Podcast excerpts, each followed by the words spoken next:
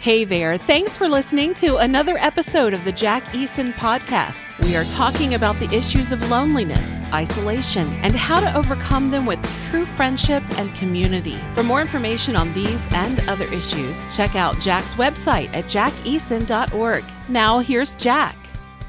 Hey, hey, hey, what's happening, friends? And uh, thank you for uh, tuning in on this very special uh, loneliness podcast uh, update. I guess you would say. Wow, is the world the world gone crazy? What's going on out there? Uh, it is uh, nuts, and like many of you, I am uh, trapped inside, uh, and so I figured I would kind of give an update here to maybe help you. For those of you that um, frequently get this podcast, thank you. Want to encourage you to uh, share it with a friend. Um, give me a good rating. Uh, tweet it out uh, picture it out, all those social media stuff that you can do nowadays. So uh, thanks for doing that. It is a it is nuts, and um, you know, here we are fighting the loneliness epidemic, and then the coronavirus strikes.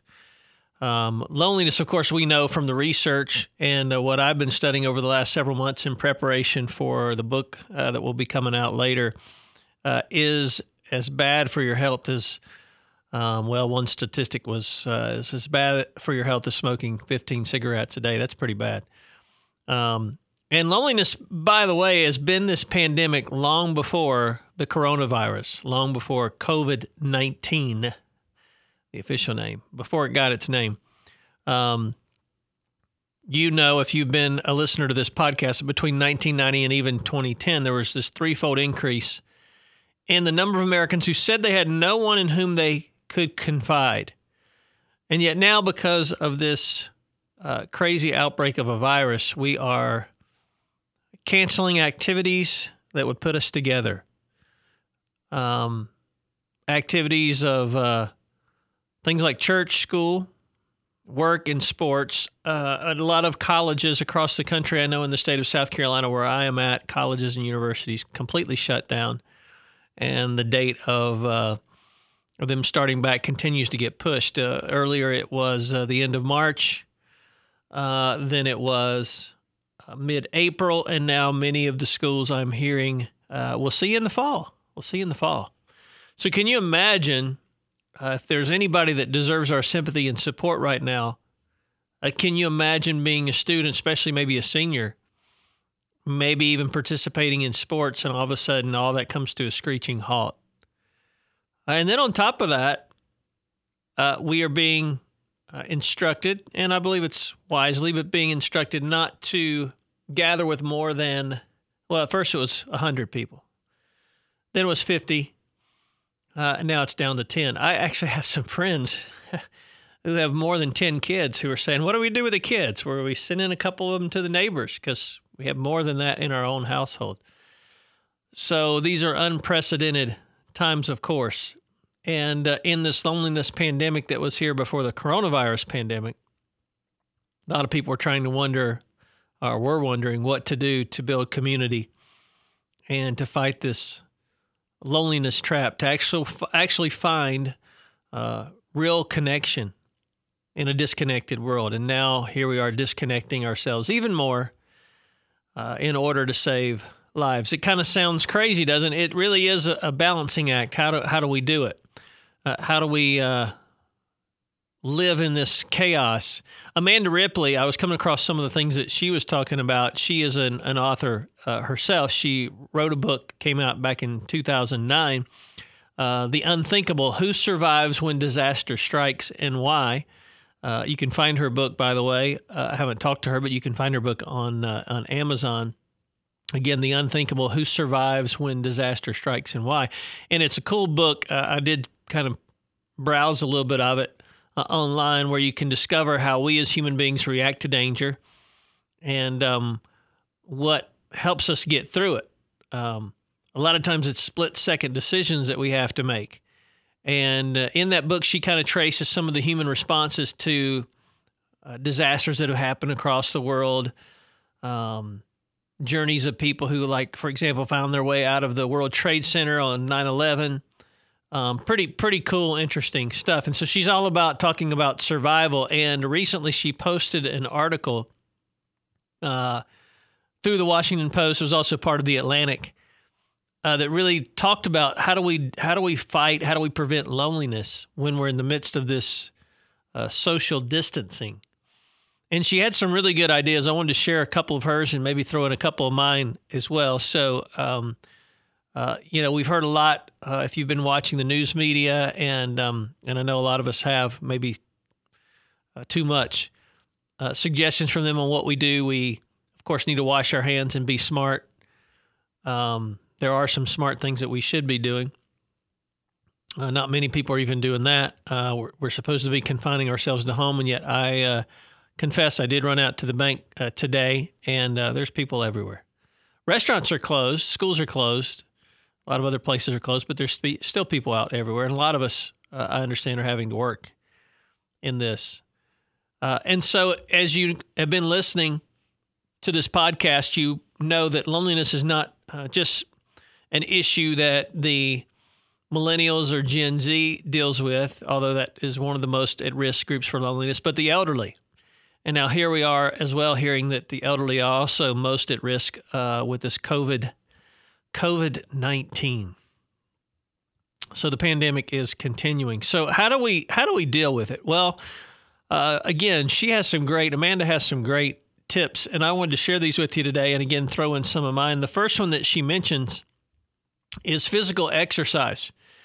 Um, do it now more than uh, more than ever. And uh, I did make one last trip to the uh, to the gym earlier in the week, and then I understand that that apparently is one of the places where uh, these germs can be most prevalent. So won't be doing that. But you can do things around uh, the house. You can also do outdoor activities, going for a walk, uh, riding a bike, just maybe taking your dog for a walk if you have a dog.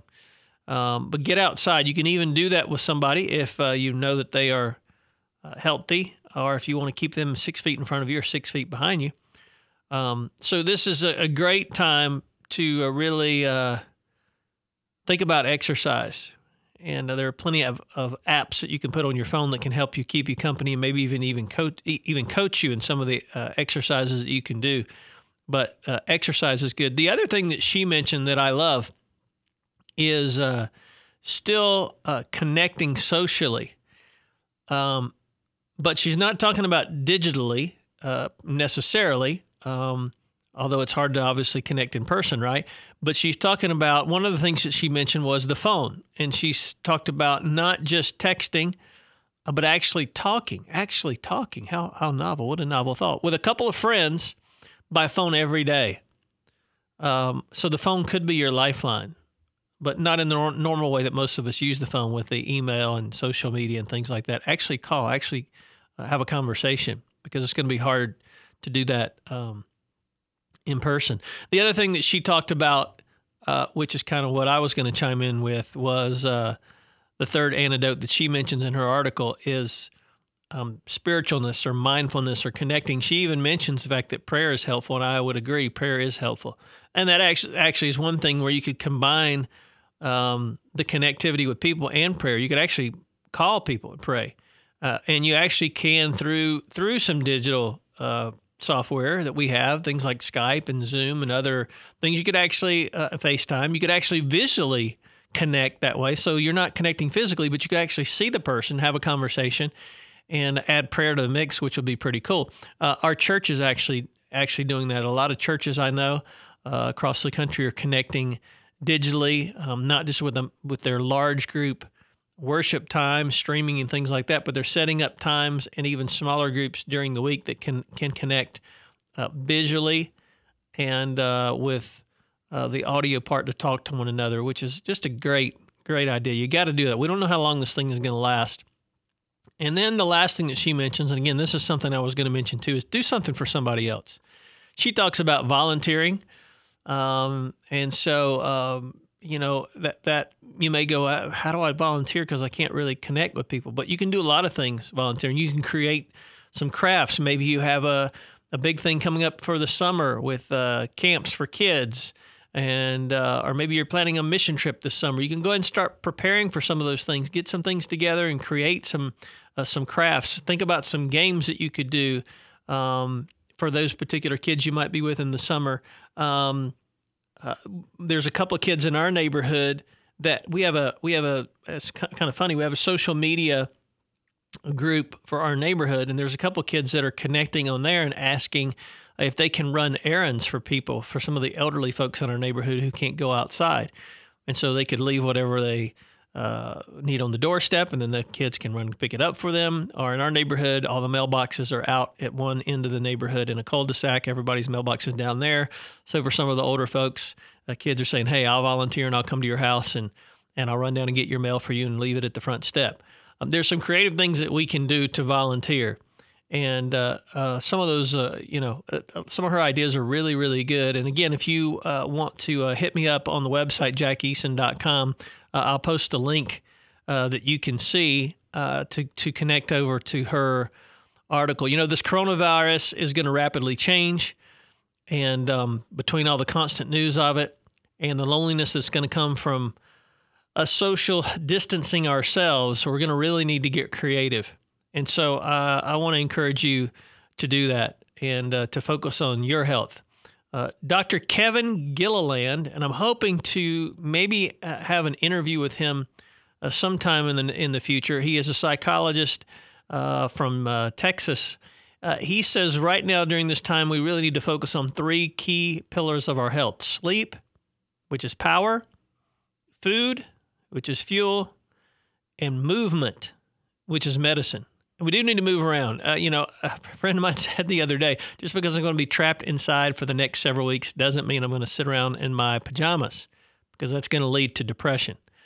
So don't do it. Check your sleep. Make sure you're getting a good quality and, and a good amount of sleep. And uh, hopefully you've got food in your house so you can eat right and uh, keep moving. Try to think of some ways that you can exercise while you're, while you're uh, trapped in your in your home. Hey, we're going to get through this. Uh, please uh, stay in touch with me. You can drop me an email, jack at jackeason.com. If you've got a question or maybe a particular part of loneliness or community that you would like for us to address on our podcast, we would be happy to do that. And if you haven't signed up yet to be the first to hear uh, when the book will be available for pre-order, I would encourage you to do that because that, that day is quickly quickly coming when pre-orders will be available. You can uh, do that online, jackeason.com uh, com, jackeason.com. So thanks for joining me. And uh, be careful out there, be healthy, and stay safe. Thanks for listening to another episode of the Jack Eason Podcast. Be sure to check out the website for blogs, videos, and more help on the issues of loneliness, friendship, and community. To get updates on the release of Jack's new book from Revell Publishing, sign up for an email alert at jackeason.org.